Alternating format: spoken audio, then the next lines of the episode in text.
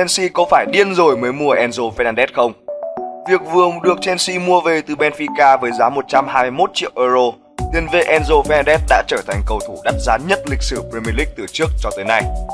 Với một mức giá cực khủng như vậy, câu hỏi người ta thường đặt ra nhất đó là rốt cuộc Fernandez có gì mà khiến Chelsea phải tiêu tốn nhiều tiền bạc để sở hữu đến như vậy? Theo lẽ thường tình, một cầu thủ muốn có giá cao thì phải chứng minh được tài năng vượt trội trong một khoảng thời gian dài. Tuy nhiên, điều này có vẻ không hề đúng với Fernandez, bởi tiền vệ người Argentina mới chỉ 22 tuổi, thậm chí còn chưa có nhiều kinh nghiệm chơi bóng ở châu Âu.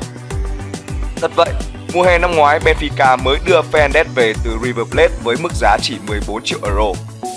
Trước khi chuyển tới Stamford Bridge, hành trang của anh chỉ làm 17 trận đấu ở giải đấu vô địch quốc gia tại châu Âu. Vậy mà sau có vỏn vẹn 6 tháng, từ mức giá 14 triệu euro, anh đã tăng lên tới 121 triệu euro.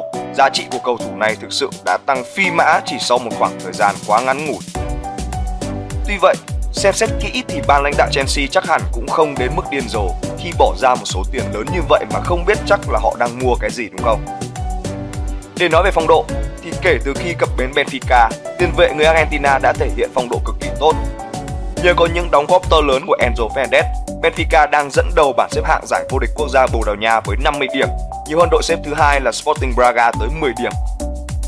Ở Champions League 2022-2023, Benfica cũng gây ấn tượng chẳng kém. Dù rơi vào bảng đấu có sự góp mặt của PSG và Juventus, họ vẫn giành vé đi tiếp với tư cách là đội Nhật Bản.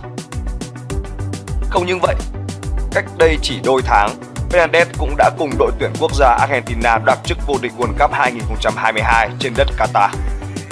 Thậm chí, anh còn được FIFA trao giải cầu thủ trẻ xuất sắc nhất, đủ để thấy tiềm năng phát triển của anh là lớn như thế nào.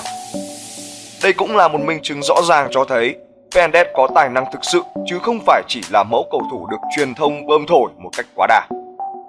Và hẳn đây cũng là bước tiến góp phần không nhỏ vào tốc độ tăng giá của chàng tiền vệ 22 tuổi này.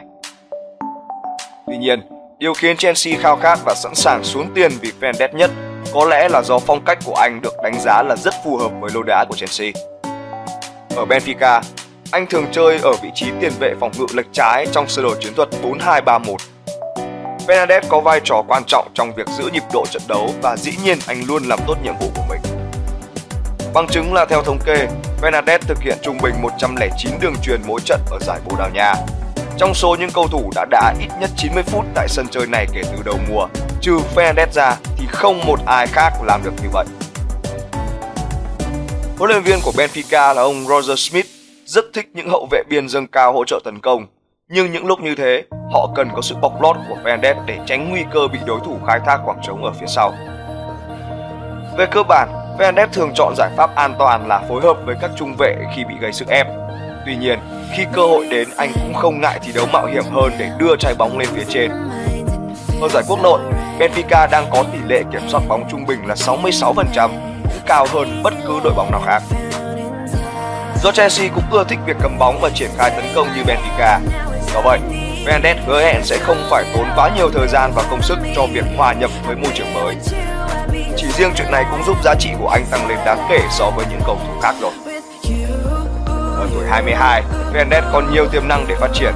Anh chưa có cho mình một bộ sưu tập danh hiệu đồ sộ tới mức cảm thấy no nê và không cần phải nỗ lực phấn đấu.